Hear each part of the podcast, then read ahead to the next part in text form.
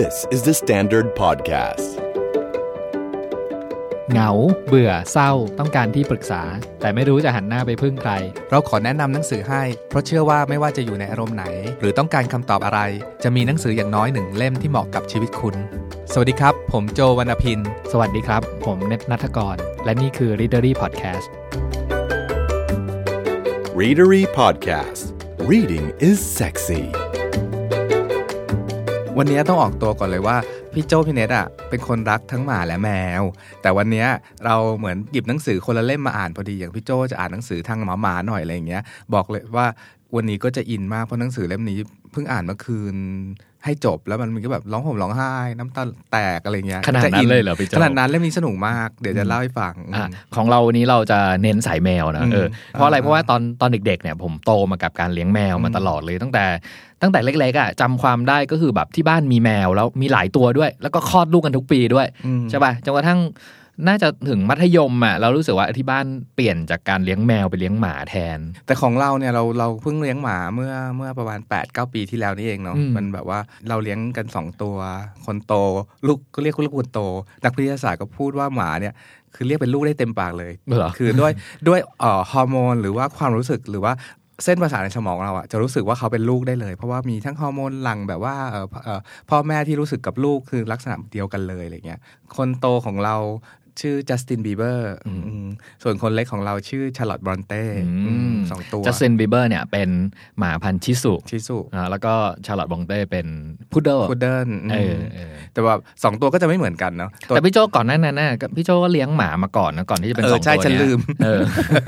จริงใช่ว่าจริง ๆ ก่อนหน้านั้นก็เลี้ยงหลายตัวนะเออเท่าที่เคยได้ใช่ยินมาก็จะมีแบบมีมีลาบมีลาบราดอร์ชื่ออมฮิปโปมีลาบราดอร์สองสามตัวนั่นนะใช่ไหมสองเออสองสามชาตัวจีนแล้วก็เออชาจีนอ่าแล้วก็ก่อนหน้านั้นก็จะมีพุดเดิลอีกตัวหนึ่งใช่ซึ่งเออพูดแล้วคิดถึงพี่โจเคยเล่าให้ฟังว่าพุดเดิลพี่โจเนี่ยมันปาฏิหาริย์มากคือโดนรถชนขาหักใช่ไหมใช่แล้วอยู่ดีวันหนึ่งก็เดินได้เหมือนขาไม่เคยหักมาก่อนใช่สักการเลยขาหักแล้วเอ่อหมอจะให้ตัดขาทิ้ง แล้วก็บอกอืมเอออย่าตัดเลยก็คาดไว้อย่างเงี้ย อยู่ๆขาก็หายอะไรเงี้ย อืมอืมก็เป็นต้นอ่าที่บ้านคือนอกจากหมาสองตัวแล้วพี่โจ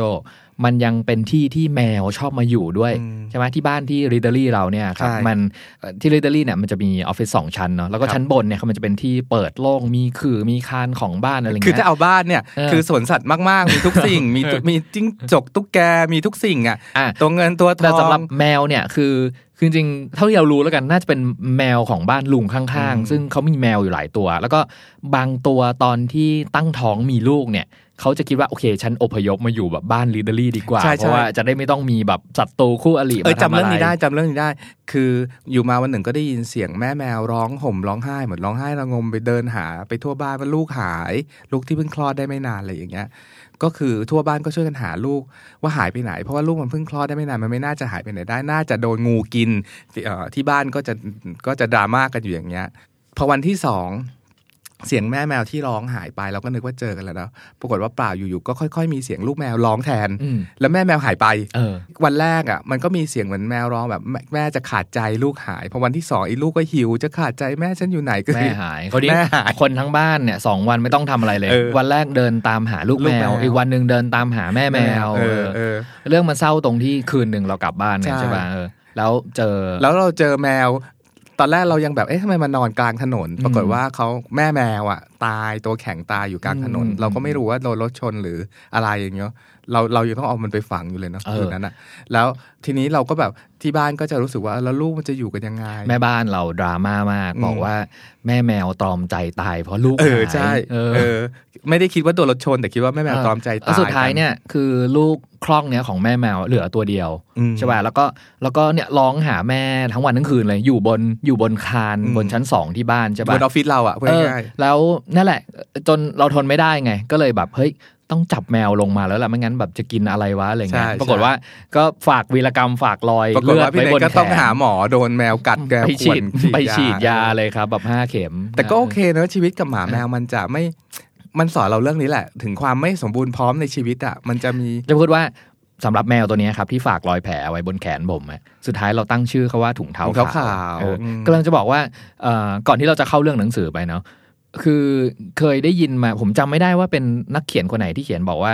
เมื่อไหร่ก็ตามที่เราตั้งชื่อให้กับอะไรสัอะไรกก็อย่างตามหนึ่งอะตอนนั้นแหละเราไม่สามารถแบบ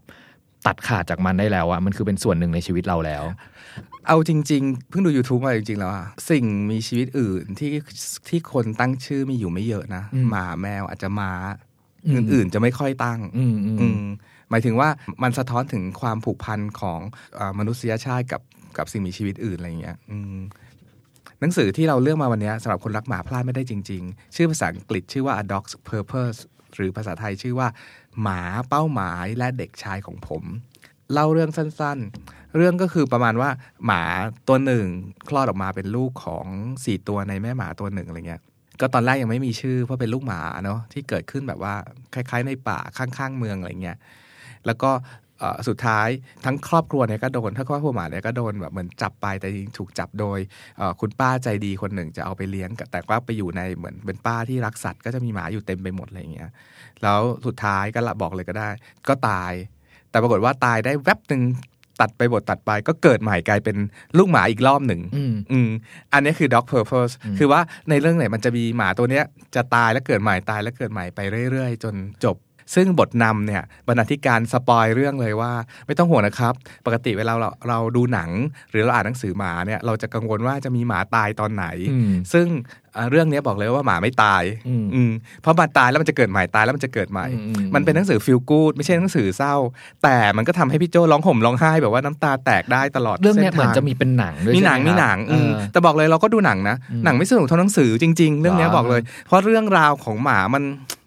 มันหน่อมแนมเกินที่จะเป็นหนังอะมันฟีลกู๊ดมันน่ารักมันแบบว่ามันดีใจที่เจ้านายกลับบ้าน คือภาพบนจอหนังเนี่ยมันอธิบายความรู้สึกนี้ได้ไม่หมดอะแต่ใครก็ตามที่เลี้ยงหมาจะเข้าใจดีถึงไอ้อารมณ์ที่เรากลับบ้านแล้ว ความดีใจของหมาที่มันกระโดดรถเต้นตรงนั้นน่ะเนอะอืมอืมในหนังสือเล่มเนี้ย A Dog Purpose เนี่ยพูดถึงประเด็นเรื่องความรู้สึกของหมาตลอดทั้งเล่มเลย คือมันเหมาะสำหรับคนคนรักหมาหรือคนเลี้ยงหมาเคยสงสัยกันไหมว่า หมามันคิดไงวะอืมบางทีเราจะสงสัยว่าหมามันคิดยังไงเฮ้ยหมามันรู้สึกยังไงกันแน่ว่ามัน คือนิยายนิยายเล่มเนี้ยเป็นมุมมองของหมาเล่าเรื่อง มุมมองของหมาเออเล่าเรื่องทั้งเพหมดราะฉะนั้นก็เลยคือเป็นสิ่งที่หมาพูดเล่าเรื่องออกมา ใช่ครับแล้วเล่าอะไรรู้ไหมอืมจริง ๆ แล้วถ้าเราเป็นคนตั้งชื่อนะ เราจะช่างตั้งชื่อหนังสือเล่มนี้ว่า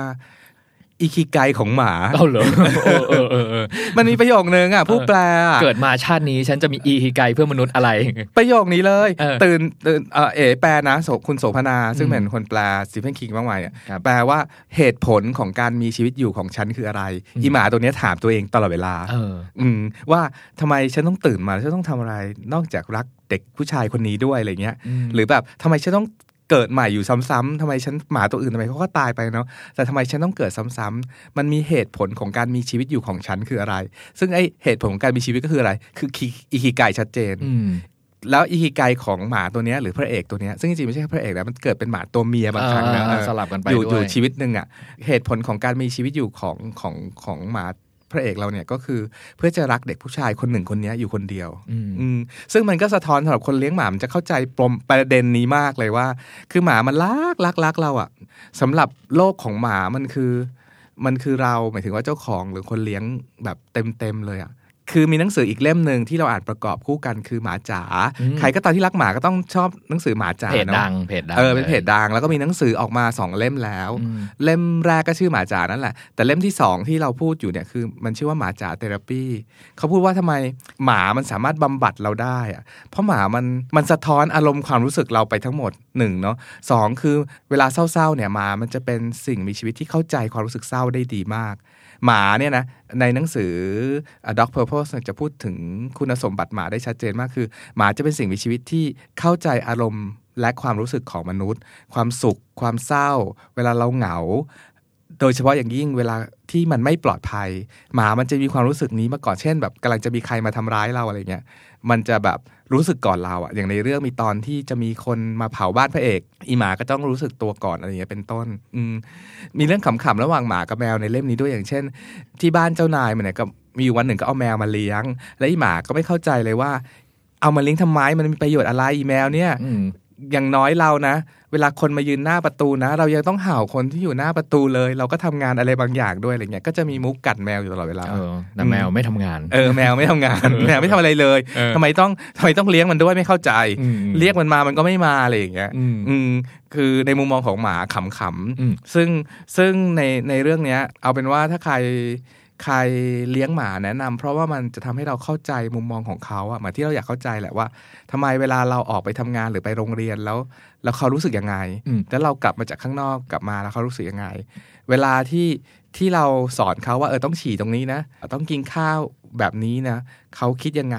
อืมบางทีหมาหมาในเล่มนี้เขียนดีมาก ๆ เพราะว่าเราเราดูซีรีส์โปรดของเรามันมันมีเอ่อคนชื่อว่า Dog Whisperer หรือว่านักกระซิบหมาหรือนักเลี้ยงหมา ชื่อชื่อซีซ่าซีซ่าจะแบบว่าเหมือนรับเทรนหมาให้เวลาหมาตัวไหนมีปัญหา แล้วซีซ่าจะเข้าใจอะไรอย่างเงี้ยคือเอ่อในหนังสือเล่มเนี้ยพูดเลยว่าเข้าใจจิตวิทยาของหมาและคนเลี้ยงหมาอย่างดีมาก ๆ เลยที่ซ่อนอยู่อืมอืมอืมคือนอกจากที่พี่โจเล่าเนี่ยจริงๆแล้วอะในในแง่ของการเป็นนวนิยายเนี่ยอยากรู้ว่าพี่โจว่าว่าเรื่องราวความสนุกของมันคืออะไรทำไมหมาถึงต้องเกิดมาซ้ำแล้วซ้ำอีกอะไรมันมีเรื่องราวที่ร้อยกันระหว่างแต่ละชาติไหมครับ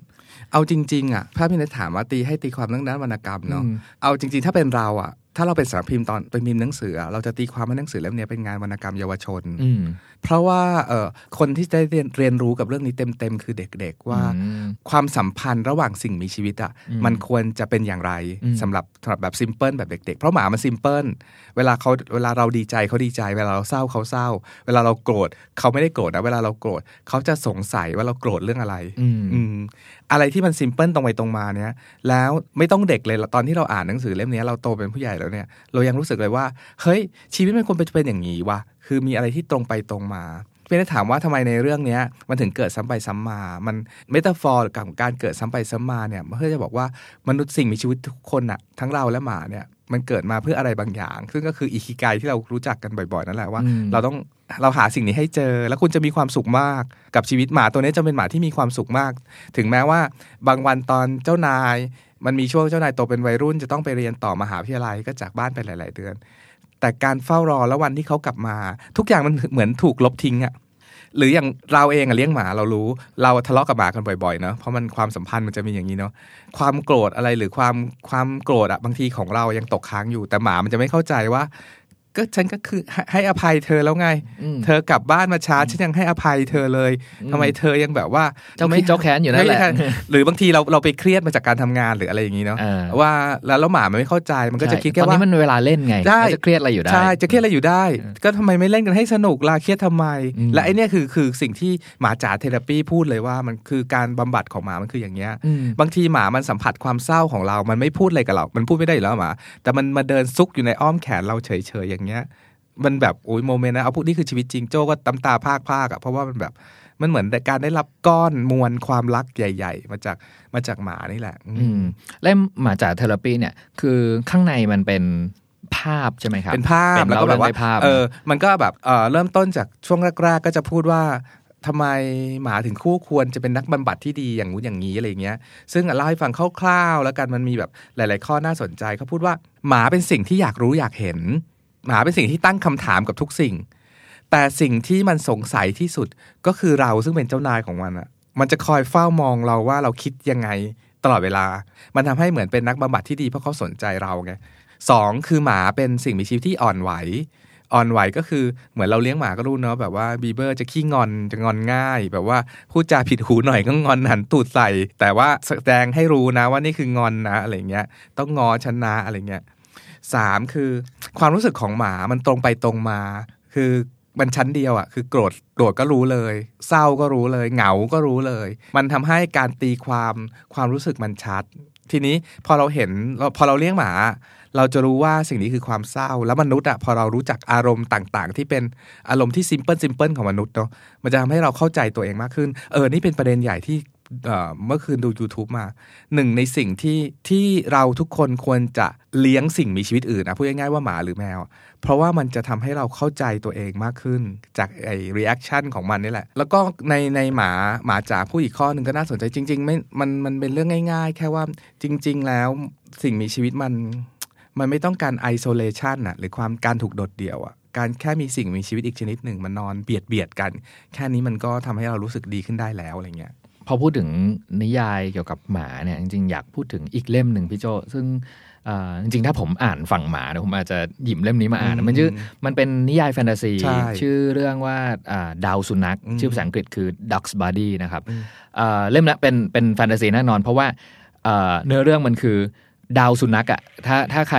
เอ่อเคยดูดาวใช่ป่ะจะรู้จักดาวซิริอุสแล้วเนี่ยดาวอะตกลงมาครับพอตกลงมาบนโลกอะ กลายเป็นหมาโอ้เรื่องน่าสนุกมากเลย แล้วแล้วคนเนี้ยมันก็จะมีภารกิจของหมาไงก็คือแบบว่าเฮ้ยเขาอะจำเป็นที่จะต้องแบบไปเรียนรู้โลกมนุษย์ มนุษย์คืออะไรความสัมพันธ์ของมนุษย์คือยังไง แล้วก็เด็กผู้หญิงคนหนึ่งอะที่ที่กลายมาเป็นแบบเจ้านายของหมาตัวเนี้ยมีคอน FLICT อะไร แล้วก็ตัวหมาเองอะจะเข้าไปปกป้องตัวเธอแล้วก็ความโหดร้ายจากมนุษย์คนอื่น ๆ ได้ยังไงอะไรเนี่เงี้ยยอ่าเขาเรียกเลยนะธีมเนี้ยสำหรับเราอะตรงกับความเชื่อเราสุดๆเลยนะ เท่าที่เราเลี้ยงหมาหรือว่าคุกคีกับหมามา ในสายตาเราอะหมาเป็นเหมือนทูตสวรรค์หรือนางฟ้าอืมจัดๆเลยอะเขาถูกส่งมาจากสวรรค์เพื่อดูแลเราเลยอะอืมอืมอืมมันเหมือนมันเหมือนชะตาลิขิตประมาณนึงเหมือนชะตาเนอะการลิขิตการที่เราจะได้แบบเลี้ยงหมาตัวเนี้ยมันไม่ใช่ว่าแบบเฮ้ยไม่ได้เอ่อไม่ได้คุณไปแบบมองอยู่หน้ากรงแล้วก็แบบชี้ชี้ว่าฉันกับตัวเนี้ยแหละผมว่าทุก ทุกเรื่องราวของการการรับหมามาเลี้ยงของแต่ละคนอะมันมีสตอรี่หมด แล้วพอเล่าสตอรี่ต่าง ๆ นั้นออกมามันเหมือนกับแบบ นี่มันเรื่องราวระหว่างแบบคนรักสองคนหรือเปล่านะอะไรเงี้ยการได้เจอกับหมาตัวหนึ่งที่เป็นแบบหมาเพื่อนแท้ของเรา อีกสิ่งหนึ่งที่เราคิดถึงหมาอยู่ตลอดเวลาคือเรารู้สึกอยู่เสมอว่าหมาคือครูที่สอนให้เรารักเป็น อืมยังไงครับ คือปกติถ้าเราไม่เลี้ยงหมาสมัยก่อนอะเราจะไม่ไม่รู้ว่าการรักคนอื่นเปล่าๆเนี่ยทำยังไง คืออย่างเช่นตอนเช้าที่ฉันนอนตีสามตีสี่นั่งทำงานอยู่ แล้วพอเจ็ดโมงแล้วมันมาสะกิดแขนว่าพาไปฉี่หน่อยอะคือฉันต้องลุกพะลุกขึ้นจากที่นอนพามันไปฉี่เนี่ยไอ้ความรู้สึกเดินง่วงแล้วพาหมาไปฉี่ณโมเมนต์นั้นนะมันมันก็ทรมานเนาะแต่นี่คือมันกำลังฝึกให้เรารักคนอื่น อย่างที่ไม่ต้องห่วงตัวเองอะเหมือนไปมองที่คนอื่นก่อนต้องทำอย่างนี้นะอะไรเงี้ย แล้วแล้วสิ่งที่หมาให้กลับมาเต็มๆก็คือ ก็คือสายตารักเราเปล่าๆแบบ แบบเปล่าๆเลยอะ่ะ จริง ๆ เวลาแนะนำน้องๆที่พูดง่ายๆว่าอยากหาแฟนอะ่ะ เรารู้สึกว่าเฮ้ยทุกคนควรจะเริ่มจากการเลี้ยงหมาหรือแมวก็เหอะ คุณจะเข้าใจเลยว่าความรักเป็นอย่างนี้เองอื เออจริงๆพ่อกับแม่ผมเคยสอนนะ ว่าถ้าอยากปลูกฝังเด็กให้เรียนรู้เรื่องความสัมพันธ์อะไรเงี้ยคือให้เริ่มจากการเลี้ยงสัตว์เนี่ยแหละครับคือเป็นสัตว์อะไรก็ได้ที่เป็นสัตว์เลี้ยงเนาะจะเป็นหมาแมวหรืออื่นๆอะอืมที่อืมจริงๆเอ่อถ้าถ้ามันเป็นหมาเนี่ยมันมันสอนเข้าใจง่ายกว่าแมวกันเดี๋ยวจะพูดว่าทำไมแมวถึงบอกว่า ยากกว่าหมาอะไรเงี้ยเพราะว่าอย่างที่พี่โจเล่ามาทั้งหมดเรื่องหมาเนาะมันเป็นความสัมพันธ์ที่ค่อนข้างแบบใกล้ชิดแต่กับฉันตอบเราคำถามามกนี้ได้เออฉันอ่านมาที่หมาสอนความสัมพันธ์ได้ค่อนข้างดี เพราะว่ากล้ามเนื้อบนหน้าของหมาเนี่ยอืมมีความใกล้เคียงกับกล้ามเนื้อบนหน้าของมนุษย์ มันยิ้มได้ แล้วมันสะท้อนมันไม่ใช่แค่ยิ้มเออมันเศร้ามันยิ้มมันสุข มันเป็นอืม reaction เดียวกันกับเราอืมหมายถึงว่าถ้าเราแล้วแล้วหมามันมันรับความรู้สึกเราได้เร็วเนาะอืมสมมติเรายิ้มเราเล่นกับมันอย่างสนุกเนี่ยหน้าตามันก็สนุกแล้วมันก็ยิ้มหมายิ้มได้เนี่ยทุกคนเข้าใจแน่นอน แต่หมาก็เศร้าได้เหมือนกันในวันที่เราเศร้าอะกล้ามเนื้อบนหน้าของมันอะ มันจะทำให้เราเห็นตัวเราปกติเราไม่ได้เห็นนะนอกจากเดินไปกระจกเนาะอืมแต่พอเราเล่นกับหมาอารมณ์ของหมาอันนั้นนะคืออารมณ์เรา อืมอืมอืมมีอีกอย่างหนึ่งพี่โจสำหรับหมานะครับ คือสังเกตตาของหมานะครับ คือขนาดของดวงตามันเหมือนดวงตามนุษย์นั่นแหละเพียงแต่ว่าสรีระของมันน่ะมันทำให้เรารู้สึกว่าหมามันตาโตกว่าใช่กว่าแล้วมนุษย์เนาะแล้วมันแสดงอารมณ์ชัดแล้ว อย่าหลงไปเผลอจ้องตามหมา ใช่ เลยเชียวเออมันจะทำให้คุณตกหลุมรัก That's the point เมื่อเช้าเลยก่อนก่อนออกไปทำงานเนี่ย ได้จ้องตากับชาร์ลอตบรอนเต้หน่อยหนึ่งอะอืมแล้วไปอ่านบทความในในเน็ตแหละว่าเขาพูดถึงว่าสิ่งที่เรารักหมาเนี่ย เพราะเราชอบความรู้สึกตกหลุมรักอืมเวลาเราจ้องตากับหมาเนี่ย มันจะมีฮอร์โมนชื่อออกซิโตซินหลั่งออกมาอืมอืมซึ่งไอออกซิโตซินเป็นฮอร์โมนแห่งความรัก ฮอร์โมนแห่งการตกหลุมรักอืมแล้วมันทำให้เรารู้สึกดีเวลาเราตกหลุมรักใครเนอะอืมแล้วเราเวลาเราเล่นกับหมาเราจ้องตาหมาอย่างเงี้ยเราไม่รู้ตัวหรอกว่าอีฮอร์โมนเนี้ยมันหลั่งอยู่ในเราอะไรเงี้ยอืมอืมมันทำให้เรามีการตกหลุมรักอยู่ตลอดเวลา อืมอืมอีกอย่างหนึ่งคือยังไม่จบเรื่องหมาเออใช่คือพูดได้สามวันอะเรื่องหมาเนี่ยก็คือแบบผมชอบเรื่องหมาอีกอย่างหนึ่งคือเรื่อง skinship ครับอืมเออคือเพราะว่าหมาเนี่ยมันเป็นตัวอย่างมาก ๆว่าความสัมพันธ์ที่ดีอะบางทีมันเริ่มต้นด้วยการสัมผัสอืม ใช่ป่ะคือคือหมาเนี่ยพอเราเราได้ได้ลูบเขาเนาะแล้วถ้าเขามี react กลับด้วยการแบบเฮ้ยเลียมือเรากลับ เราเริ่มอืมแบบว่ามาคลอเคลียร์มานั้นนี้อะไรเงี้ยคือการที่โดนหมาถูกเลียเนี่ยมันเหมือนแบบเราได้ reward จากหมากลับว่าอืมโอเคบอกว่าเรารักนายนะ เรารักนายนะ ถึงแม้อะไรเงี้ยว่า ถึงแม้มันจะมาเรียกฉันตอนเจ็ดโมงเช้าเออทุกเช้าก็ตาแล้วต้องตื่นมาทะเลาะกันว่าอืมอย่าเพิ่งขอนอนต่ออีกหน่อยอะไรเงี้ยมันคือมความสัมพันธ์ไอ้ความสัมพันธ์แบบเนี้ยอ่านหมาจ๋าเลยถ้าใครรักหมานะหมาจ๋าวาดรูปไปทั้งหมดแล้ว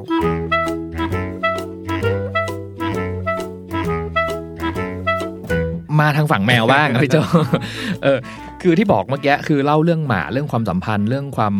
อะไรนั้นนี่ของหมามาเยอะเนาะแต่ของแมวเนี่ยอ่ามันเหมือนเป็นอีกโลกหนึ่งเลยอืมคือด้วย character ของแมวใช่ป่ะว่าอะถ้าเปรียบเทียบเรื่องการมาคลอเคลียร์การแบบว่าแบบขี้อ้อนขี้อะไรเงี้ยแมวมันเหมือนเป็นแบบว่าแบบ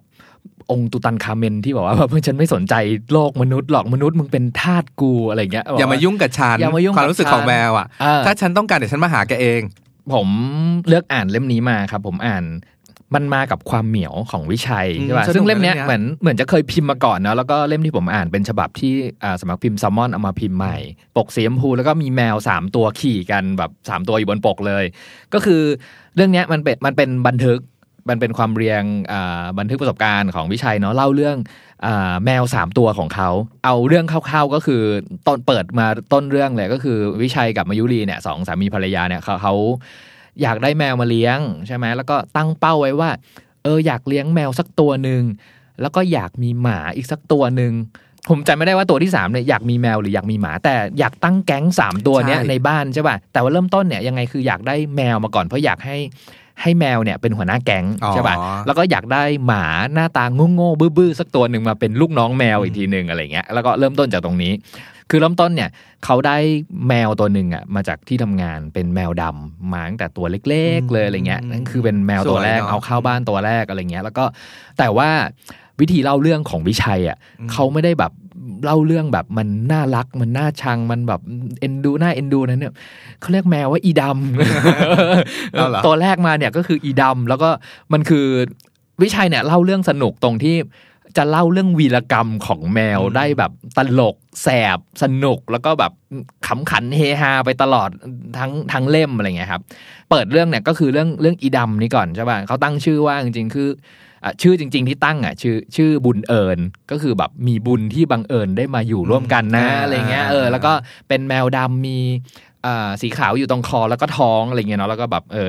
ท่าทางแบบสวยเร็วแหละอะไรเงี้ย แต่ว่าอ่าสิ่งที่น่าสนุกของหนังสือเล่มเนี้ยมันคือ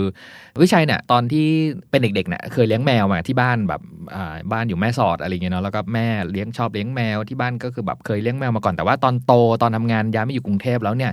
ก็ยังไม่เคยเลี้ยงตัวอะไรเลยหลังหลังจากที่แบบว่าเข้าเมืองมาแล้วอะไรเงี้ยก็เลยฝันว่าสักวันหนึ่งอะยังยังไงก็ต้องแบบอยากเลี้ยงสัตว์อยู่ เพราะฉะนั้นการเลี้ยงแมวรอบเนี้ยมันก็จะไม่เหมือนตอนที่สมัยเด็กๆ ที่แบบโตมากับแมว อันนั้นคือแบบพอแมวบ้านต่างจังหวัดอะมันเลี้ยงปล่อยได้ แมวหากินเองพอได้อะไรอย่างเงี้ยแล้วก็ไม่ต้องกังวลว่าแมวจะออกจากบ้านอะไรเงี้ยแต่การเลี้ยงแมวในบ้านกรุงเทพเนี่ยมันไม่เหมือนกันใช่ใช่ป่ะคือมันต้องสร้าง อาณาเขตสร้างแบบที่ปิดมิดชิดนิดนึง เพราะว่าเราก็รู้ว่าแมวเนี่ย คือแมวไม่ชอบอยู่กับที่อยู่แล้วอะคือถ้าถ้าเลี้ยงแบบเปิดเนาะแมวมีโอกาสที่จะแบบออกนอกบ้านไปแบบร้อยเปอร์เซ็นต์อ่าเซอร์เวย์ทั้งบริเวณไปเขาไปจิเซอร์เวย์จ้ากับหนุ่มแมวนู่นนี่ไปทั่วอะไรเงี้ยใช่คือเลี้ยงแบบระบบ ระบบเปิดใช่ป่ะอืมแต่แต่คนสมัยเนี้ยพูดแบบเพื่อนๆเราหลายคนอะไรคือแบบอยากเลี้ยงแมวในระบบที่จัดการได้อืมควบคุมได้เลี้ยงในบ้านก็คือเลี้ยงนั่ในนแหละบ้านใช่ป่ะอืมเออแต่การเลี้ยงในบ้านเนี่ยก็ต้องแบบปิดบ้านปิดหน้าต่างปิดใช่อะไรให้มิดชิดนิดนึงอะไรเงี้ยเพราะฉะนั้นสตอรี่ของวิชัยที่เล่าเนี่ยก็คือเป็นการเอาแมวมาเลี้ยงในบ้าน แล้วก็เป็นบ้านที่เพิ่งซื้อมาแล้วก็เพิ่งเข้าอยู่ แปลว่าบ้านเนี้ยมันยังยังไม่ค่อยมีชีวิตชีวาเท่าไหร่ก็เพิ่งมีวิชัยกับมายุรีเข้ามาอยู่ในบ้านอะไรเงี้ยก็เริ่มสร้างครอบครัวแล้วก็พร้อมกับเนี่ยแหละแมวตัวแรกตัวแรคือกอีดำใช่ป่ะอืมสิ่งที่วิชัยเล่าเนี่ยคือผมผมเหมือนกับว่าอะถ้าถ้าผมจะเริ่มเลี้ยงแมวเนี่ย ผมจะสนุกกับหนังสือเล่มนี้นะ เพราะว่ามันเหมือนคู่มือที่ไม่ใช่หนึ่งสองสามอะแต่เป็นเล่าประสบการณ์ของคนเลี้ยงแมวครั้งแรกแมวตัวว่าจะต้องแรกจัดการมันยังไงอะไรเงี้ยเพราะว่าอะหนึ่งคือเอาแมวเข้าบ้านครั้งแรกเนี่ยอ่า เท่าที่ได้ยินมาเนาะแมวมันต้องการมีมีกระบะทรายใช่ป่ะมีทรายแมวต้องซื้อทรายแมวยี่ห้ออะไร ต้องมีกระบะทรายขนาดเท่าไหร่แล้วแมวมันจะฉี่จะอึยังไงยังไงบ้างอะไรเงี้ย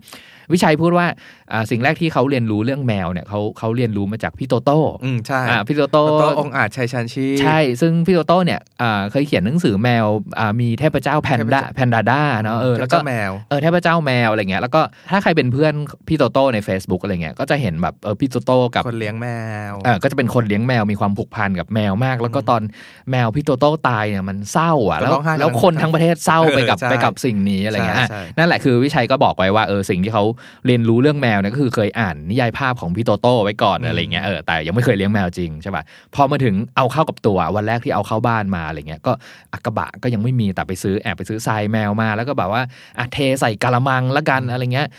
ประเด็นแรกที่เกิดคือแมวมันไม่ยอมอึไม่ยอมฉี่ใช่แล้วก็บอกว่าเฮ้ย แมวมันมันเป็นสัตว์เลี้ยงทำด้วยอะไรวะทำไมมันไม่อึไม่ฉี่เลยอะไรเงี้ยแล้วก็เป็นกังวลว่าเอาแมวเข้าบ้านมาแบบเฮ้ยตั้งหลายชั่วโมง แล้วมันมันไม่ยอมไปอึไปฉี่เลย แล้วก็แบบว่า แล้วเราจะต้องสร้างนิสัยที่ดีสำหรับแมวของเราที่จะอึฉี่เป็นที่ได้ยังไงอะไรเงี้ยมันก็จะเป็นแบบเรื่องเล่าเรื่องแรกๆใช่ป่ะคือเรื่องจัดการกับ พฤติกรรมการอึและฉี่ของแมวแต่เรื่องเนี้ยขอแบบน้องเรื่องนี้นิดเนาะในจำตอนที่แบบเราเลี้ยงหมาตัวแรกแล้วแบบไอ้อึฉี่ของของหมาเราครั้งแรกนี่เป็นเรื่องใหญ่โตมากอะพอกันเออคนคนหมากับคนแมวเนี่ยเรื่องเรื่องที่เอาแมวเข้าบ้านเอาหมาแมวเข้าบ้านวันแรกยังไงก็ต้องเป็นเรื่องเนี่ยแหละครับนิสัยจะสร้างนิสัยการอึและฉี่ให้เป็นที่ยังไงใช่เพราะเรารู้ว่าถ้าเกิดไม่สร้างเนี่ย มันเละเทะแน่นอนใช่แล้วแล้วเราก็สร้างไม่เป็นด้วยไงเออแล้วมันก็จะแบบมันก็ มันก็นั่นน่ะมันก็ฉี่ไปทั่วลำโพงบอสสองแสนของฉันมันก็ฉี่ใส่ได้ โอ้อะโหเละครับเออก็คือจริง ๆ มันเป็นเรื่องสำคัญเลยแหละสำหรับทุกคนที่จะใช่เลี้ยงเลี้ยงหมาแมวเนาะใช่แต่อย่าไปเครียดกับมันอ่าอย่าไปเครียดกับเดี๋ยวมัมันนจะครับผ่านไปได้ เพราะว่าเครียดแน่ๆเครียดแน่ๆเพราะว่าเอาเข้าจริงๆเนี่ยถึงจะศึกษามาแค่ไหนเนี่ยมันมีวันที่ หมาและแมวไปฉี่ในสิ่งที่เราไม่อยากให้ฉี่แน่นอนอะไรเงี้ยใช่อย่างเรื่องวิชัยเนี่ยก็เล่านะบอกว่าแบบมันก็มีวันที่แมวไปฉี่ลงในกองเสื้อผ้ารอซักอะไรเงี้ยใช่เออแล้วก็มีบางวันที่ไปฉี่ในแบบเสื้อที่แพงมาก ชนิดหนึ่งนะในหนังสือเรื่องเรื่องอะด็อกเพอร์พพูดประเด็นนี้ตลกดีคือแบบว่าตอนแรกอะไปฝึกให้เขาฉี่บนหนังสือพิมพ์อืมเอ้ยแกมาฉี่ตรงหนังสือพิมพ์นี้หนังสือพิมพ์เก่ามากองอยู่แล้วก็ให้ฉี่อะไรเงี้ยพอเวลาผ่านไปอะ ไอ้ฝรั่งเขามีหนังสือพิมพ์มาส่งหน้าบ้านเนอะมันก็วิ่งออกไปฉี่ที่หนังสือพิมพ์เนี้ยแล้วมันหก็นังสือพิมพ์โดนดุใหม่ๆประแล้วมันจำก็วันไม่เข้าใจว่ามันดุมาทำไมแล้วก็สอนให้ฉันฉี่บนหนังสือพิมพ์มันก็ฉี่แล้วไงเออทำไมฉันถูกดุด้วยเออนี่ไงคือแบบหมาแมวมันสอนให้เรามองโลกในมุมอื่นบ้างอะอืมเขาไม่ได้รู้ในหนังสือพิมพ์เก่าใหม่นี่อืมวันที่เท่าไหร่มันจะรู้ไหมล่ะอะกลับมาที่เรื่องของผมนะครับ ก็คือหลังจากที่ได้อีดำอ่าบุญเอิญมามาเลี้ยงแล้วอืมสักพักหนึ่งรู้สึกว่าเฮ้ย mission มันยังไม่ complete อืมเพราะว่า ความตั้งใจเนี่ยคืออยากเลี้ยง 3 ตัวอืมอ่าเริ่มต้นที่แมวแล้วก็อีกตัวหนึ่งอยากได้หมาใช่ป่ะปรากฏว่าก็ไปออกตะเวนหาหมาว่าอยากได้หมาแน่นอนอะไรเงี้ย ตอนแรกเลยหมาที่อยากเลี้ยงคือหมาปักมเออแล้วก็ไปถามเพื่อนที่เลี้ยงปักอะไรเงี้ยอืมบังเอิญเพื่อนมันก็แชร์เรื่องหนึ่งให้ฟังว่าเนี่ยเมื่อวานน่ะทะเลาะกับแม่ว่าเอ่อ หมาปักตาหลุดแล้วแม่พยายามจะยัดตาเข้าไปอะไรซึ่งเงี้ยแล้วก็แล้วก็บอกว่าตัวลูกก็ไม่พอใจว่าเฮ้ยแม่ทำได้ยังไงมันไม่มันต้องไปหาหมอไหมอะไรเงี้ยถ้าทำแล้วมันจะมีเชื้อมีอะไรไหมอะไรเงี้ยอีวิชัยบอกว่ากูไม่เอาแล้วกูไม่เลี้ยงกลัวกลัวลูกตาหลุดแล้วก็ต้องแบบว่าเป็นทุระเอาเอาลูกตาเข้าเบ้าเองอะไรเงี้ยก็เออก็เลยไปหาหมาถ้าไม่ใช่ปักแล้วจะเป็นอะไรดีอะไรเงี้ย จะเลี้ยงแบบบูลด็อกดีไหมอืมเอ่อมายุรีก็บอกว่าบูลด็อกเนี่ยได้ได้เคยได้ยินมาว่ากลิ่นที่มันมาจากอ่าไอ้รอยย่นกลิ่นน้ำตาของหน้ามันเนี่ยเป็นกลิ่นที่เหม็นที่สุดในโลกเลยบอกว่า ไม่เอาก็เปลี่ยนเป็นอะไรดีอะไรเงี้ยอืมสุดท้ายเนี่ยระหว่างที่หาหมาอยู่เนี่ย เพื่อนที่ทำงานของมายุรีอะไรเงี้ยมีบอกว่าที่บ้านเธอเลี้ยงแมวเยอะ แล้วก็บอกว่าเฮ้ยอยากได้หมาแล้วไม่ลองเป็นแมวล่ะอะไรเงี้ยแบบแมวจะได้มีเพื่อนอยู่ด้วยกันอะไรเงี้ย ปรากฏว่าพี่ปิ๊กเพื่อนที่ทำงานของมายุรีเนี่ยก็เลยบอกว่า งั้นเธอเอาแมวที่บ้านฉันไปเลี้ยงสองตัวละกัน ฉันมีสองตัวเนี่ยแบบลูกแมวออกมาใหม่อะไรเงี้ย เป็นแมวแมวอ่าเหลืองตัวหนึ่งแล้วก็แมวขาวลายเหลืองตัวหนึ่งอะไรเงี้ย ปรากฏว่า โอเค ก็กลายเป็นว่าจากเดิมอีดำเนี่ยก็ได้แมวมาเลี้ยงอีกสองตัวใช่ป่ะคราวเนี้ยเรื่องมันก็สนุกมากขึ้นตรงที่แมวสามตัวเนี่ยบุคลิกมันก็ไม่เหมือนสักตัวใช่ใช่ป่ะคือบุญเอิญอีดำเนี่ยเป็นแมวผู้หญิงเนาะอืม แล้วก็อีกสองตัวที่มาเนี่ยก็มีผู้หญิงตัวหนึ่งผู้ชายตัวหนึ่งตัวผู้กับตัวเมียแล้วกันไอตัวตัวเมียตัวใหม่เนี่ย character ของมันก็คือทำตัวสวยเลิศเชิดหยิ่งเป็นเป็นลูกพี่เลย วิชัยตั้งให้ชื่อว่าชื่อลูกพี่อืม ใช่ป่ะเพราะมันมาปุ๊บเนี่ย พอให้อาหารพร้อมกันปุ๊บอีตัวนี้วิ่งมาก่อน คือต้องคลองต้องวางลำดับในการกินอาหารก่อนเลยว่าฉันต้องได้กินคนแรกเสมออืมใช่ป่ะตัวตัวผู้อีกตัวหนึ่งเอาตั้งชื่อว่ารูปหล่อ รูปหล่อเนี่ยก็เป็นแบบว่าพระเอกแมนแมนๆแมวขาวอะไรเงี้ยแบบแบบหุ่นดี หน้าตาหล่อแล้วก็แบบต้องมาคอยอยู่กับแมวตัวเมียอีกสองตัวอะไรเงี้ยก็ทำตัวเป็นสุภาพบุรุษนิดนึตั้งงชื่อไม่ยุติธรรมเลยหรือว่าอีดำกับรูปหล่อเออนั่นแหละครับ ก็กลายเป็นว่าตอนนี้ต้องสร้างครอบครัวแมว 3 ตัวอยู่ในบ้านใช่ป่ะคือ จริงๆทั้งเรื่องเนี่ยก็จะเล่าถึงวีรกรรมต่างๆ ของแมว 3 ตัวเนี้ยที่บุคลิกต่างกันเนาะว่ามันคืออะไรบ้างอะไรเงี้ย แต่ว่าตอนที่ผมชอบอ่านแล้วกัน คือตอนที่แมวทั้ง 3 ตัวเริ่มเป็นสัตว์อืมเออ แล้วเอาคิดดูว่าถ้าเกิดแบบคนเลี้ยงหมา ตัวเดียวสองตัวอะไรเงี้ยคือ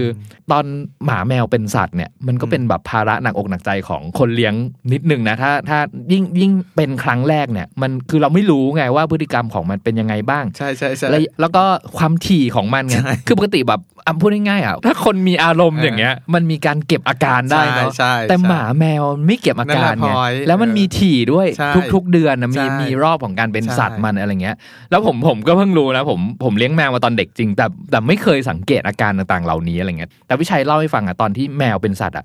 มันจะแบบพลิกตัวไปมานอนแล้วก็อ่อยก่งตูดให้ผู้ชายอะไรอย่างเงี้ยเออลีลาการเล่าของวิชัยมันแบบว่ามันสนุกแซ่บมากเออเออ แล้วทีเนี้ยเขาก็จะเล่าถึงการเป็นสัตว์ตามลำดับแต่ละตัวเลยว่าใครเป็นก่อนยังไงบ้าง แล้วก็ไอตัวแมวผู้ชายแมวผู้หญิงเป็นสัตว์ต่างกันยังไงอะไรเงี้ย แล้วแต่เรื่องสนุกของมันก็คือเนี่ยแหละ การมีแมวตัวเมียสองสองตัวเป็นสัตว์พร้อมกันนะแล้วมันอืมอ่อยมันอ่อยตัวรูปหล่อเนี่ยพร้อมกันด้วยอ๋ออีกอย่างหนึ่งคือหนังสือเล่มเนี้ยที่มันสนุกคือให้เล่าเป็นเสียงแมวด้วย คือแมวพูดได้อะเออแทนที่จะเป็นวิชัยเล่าแบบเนี่ยเนิบเราๆนะเราฟังพี่เนทนะ มาเออถึงจุดนี้นะเราเรากล้าพูดเลยว่า คนไหนที่ไม่ได้ชอบหรือยังไม่เคยเลี้ยงหมาเลี้ยงแมวแล้วไม่ได้อินเนี่ยป่านนี้หยุดฟังไปแล้ว แต่ถ้าคนไหนเป็นแบบสายทาสหมาทาสแปวนะไอสิ่งที่พี่เนทเล่านะมันจะเข้าใจโคตรๆแล้วมันจะแบบว่าสนุกมากเออมันสนุกคืออมมันจะมีไดอะล็อกที่แบบอะคนเลี้ยงหมาเราจะรู้ว่าว่าพวกเราคุยกับหมาใช่ใช่ป่ะแม้แม้ว่าหมาเนี่ยมันจะไม่ได้คุยตอบกลับเราอะแต่เราอะรู้ว่าหมามันตอบอะไรกับเราอืมถูกป่ะเพราะฉะนั้นหนังสือเล่มเนี้ยของวิชัยอะเขาก็จะเล่าอย่างเงี้ยมีบทสนทนาระหว่างมีระหว่างแมวด้วยกันด้วยนะแต่บทสนทนาของแมวต่างๆ เนี่ยมันสังเกตมาจากพฤติกรรมนี่แหละใช่ว่าแมวมัน interact กันยังไงใช่อะไรเงี้ยเออพอผ่านเรื่องเป็นสัตว์เนี่ยยังไม่ผ่าน คือพอเป็นสัตว์เนี่ยปัญหาหนึ่งที่จะต้องจัดการคือต้องพาแมวไปทำหมัน เนี่ยพอมี 3 ตัวปุ๊บปัญหาต่างๆ เหล่านี้มันมันคูณ3ไงเรื่องมันก็สนุกตรงเนี้ยแหละพอมันคูณ 3 ทุกอย่างมันดราม่าหมดเลยออเออใช่ป่ะเออเออแต่คำแนะนำเบื้องต้นนั้นฟังมาถึงจุดนี้นะคนมือใหม่หัดเลี้ยงหมาเลี้ยงแมวเนี่ยแนะนำให้เลี้ยงทีละตัวอืมอย่าเอาเข้าบ้านทีเดียวสามตัว เพราะอะไรอืมเพราะมันมีออเดอรี่หรือมีความความลำดับอ่าจริงเนาะเออเออแล้วสัตว์เลี้ยงในบ้านเนี่ยคือบางบ้านน่ะเลี้ยงหมากับแมวอยู่ด้วยกันด้วยเนาะเออเออก็ได้แต่อย่าเอาเข้าบ้านพร้อมกันอย่าอย่าเลี้ยงพร้อมกันสองตัวอืมจะมันมันจะเหนื่อย double มากๆอะอืมอืมอืมปัญหาอีกอย่างหนึ่งของคนเลี้ยงแมวคืออะไรพี่โจคือข้อหนึ่งบ้านของคุณ ไม่ควรจะมีโซฟาเลยสักตัว เออ เพราะอะไรจะรู้ไหมไม่ไหมมีสิทธิ์มีโซฟาเพราะมันเป็นสวรรค์ของแมวอืมมันจะเป็นที่ลับเล็บของแมวใช่อ่ามันจะเป็นที่โชว์เรียกร้องความสนใจของแมวใช่ใช่ป่ะ คือนอกจากโซฟาแล้วเนี่ย คืออะไรอีกไหมอืมมุงลวดอืมใช่ป่ะ แล้วบ้านไทยเราก็รู้ว่าว่าบ้านไทยจำเป็นต้องที่จะต้องติดมุมุงงลลววดดอะใช่ป่ะอืมเพราะบ้านเรายุงเยอะอะอืมแต่ว่ามุงลวดเนี่ยแหละ กลับกลายเป็นสวรรค์อีกสวรรค์น้อยๆของแมวอีกอันหนึ่ง ลับคมเล็บเขาเนอะอะไรเงี้ยอืมมันไม่ใช่แค่ลับคมไงมันเป็นที่ที่ในเรื่องเนี้ยเขาบอกว่า มึงเป็นแมวหรือมึงเป็นเอ่อซูเปอร์ฮีโร่อะไรที่มึงจะต้องแบบว่าโชว์ power เกาะแบบไต่มุงลวดกันขึ้นไปมึงเป็นสไปเดอร์แมนหรืออะไรวะอะไรเงี้ยเออเออมันเป็นที่เล่นของแมวอย่างแบบสนุกสนานมากอะไรเงี้ยเออแล้วเออแล้วมันก็ตามมาด้วย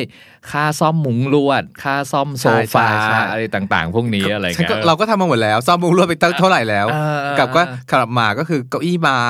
ขาโต๊ะไม้อะไรอย่างเงี้ยอืมอืมสำหรับคนเลี้ยงแมวอย่างเงี้ยแล้วกันไม่ว่าจะเป็นคนเลี้ยงแมวมือใหม่ อยากจะเลี้ยงแมวหรือคนที่เลี้ยงแมวมาแล้วเนี่ยคือถ้าอ่านหนังสือเล่มเนี้ยถ้าเป็นคนที่เลี้ยงแมวอยู่แล้วเนี่ยมันถือว่าพวกเราแชร์ประสบการณ์อันมีความสุขและมีความทุกข์ระระหว่างคนกับแมวให้กันฟังเนาะแล้วแล้วคนก็จะอินคือขนาดเราไม่ได้เลี้ยงแมวอยู่ตอนเนี้ยเราเลี้ยงหมานะเราก็ยังอินนะ เพราะว่าอืมเรื่องมันคล้ายๆกันเรื่องอืมความสัมพันธ์ระหว่างคนกับอืมแมวอะไรเงี้ยแต่สิ่งที่ต่างกันก็คือ character ของหมากับแมวนี่แหละการที่ผมแบบเลี้ยงหมาแล้วไปอ่านคนเลี้ยงแมวเล่าให้ฟังอะไรเงี้ยเราจะรู้เลยว่า character มันมันแบบไม่เหมือนต่างกันกันคนละขั้วมากแมวก็คือเป็นแบบเป็นสิ่งที่เขาจะไม่สนใจเลยว่าแบบเรียกบางทีเรียกก็เฉย เรียกก็ไม่มาอะไรเงี้ยหรือบางทีก็จะมานั่งจ้องหน้าเราแล้วก็แบบว่า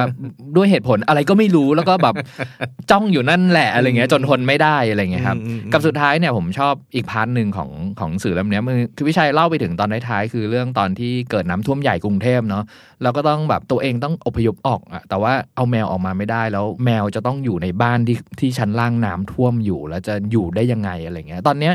มันก็จะออกแนวแบบซึ้งนิดนึงละกัน เพราะว่ามันเป็นเรื่องความผูกพันแล้วว่าแบบแมวจะอยู่ยังไงในวันที่เราอยู่กับเขาไม่ได้อะไรเงี้ยครับอืมอืมเรื่องแมวเนี่ยจริง ๆ อ่านจากหลาย ๆ เล่มที่เดี๋ยวพี่เนยจะเล่าให้ฟังว่าหนังสือเกี่ยวกับแมวมีอะไรบ้างเนี่ยเนาะ มันมีอันหนึงที่เราประประทับใจคือ คนเลี้ยงแมวเนี่ย จุดสูงสุดของการเลี้ยงแมวคือ การถูกยอมรับโดยแมวตัวเนี้ย อืม แค่แมวตัวนี้รับรักเราอะ่ะ เหมือนเอ่ออีกเล่มหนึ่ง The Traveling Cat Chronicles อ่าชื่อไทยก็คือผมแมวและการเดินทางของเราอืมซึ่งในมันเป็นหนังเนาะมันเป็นหนังครับและในเล่มนี้มันมันมันอธิบายกว่าพระเอกเนี่ยจะได้รับการถูกรักจากแมวตัวหนึ่งเนี่ยต้องใช้ความพยายามเยอะมากอะ่ะอืมและการที่เราได้พยายามจะรักใครสักคนหนึ่งแล้วตอนที่เขารักเราตอบเนี่ยมันแบบฟินสุดนั่นคือ คนเลี้ยงแมวจะเข้าใจอารมณ์ดีดีเนาะผมอยากพูดถึงถึงหนังสือสองแมว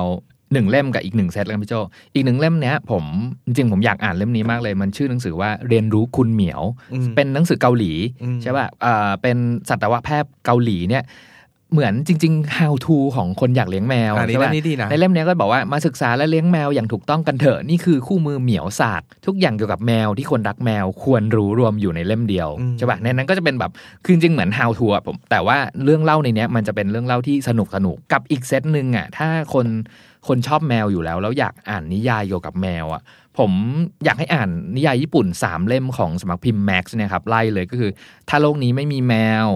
เธอและแมวตัวนั้น แล้วก็ผมแมวและการเดินทางของเราใช่ป่ะเล่มที่พี่โจพูดถึงอะไรเงี้ยคือ นิยายอย่างที่บอกอย่างที่พี่โจเล่าเล่าเล่มแรกให้ฟังกับนิยายแบบแมวสามเล่มเนี่ย คือพอมันเป็นนิยาย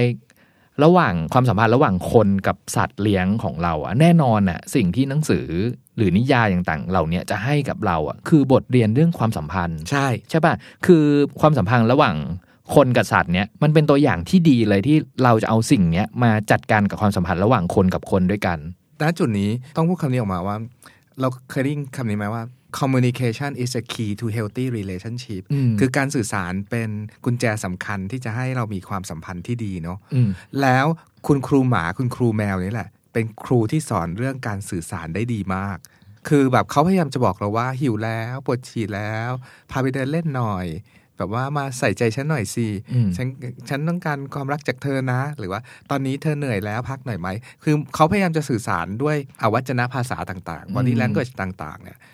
เขาจะสอนเราว่าให้เรารู้จักสังเกต เพื่อนที่นั่งอยู่ในออฟฟิศข้างๆ เราว่า เพื่อนเรากำลังเหนื่อยนะ เข้าไปตบไหล่เขาซะหน่อยว่า เออเฮ้ยแกพักหน่อยไหมอะไรเงี้ย คือ communication is a key to healthy relationship การสื่อสารนี่แหละทำให้เรามีความสัมพันธ์ที่ดี เนี่ยคือการหมาแมวทำไมสอนเรื่องการความสัมพันธ์ สิ่งที่ผมเรียนรู้จากการ อะข้อหนึ่งจากการเลี้ยงหมาแมว แล้วก็ข้อสองจากการอ่านหนังสือเรื่องหมาเรื่องแมวต่างๆ พวกเนี้ยผมรู้เลยว่าเขาเรียกว่าความความนิสัยที่มัน stubborn ที่สุดของมนุษย์อะคือการไม่พูดไม่จาคือคือการเป็นคนรู้สึกแล้วไม่แสดงออกใช่ป่ะเพราะว่า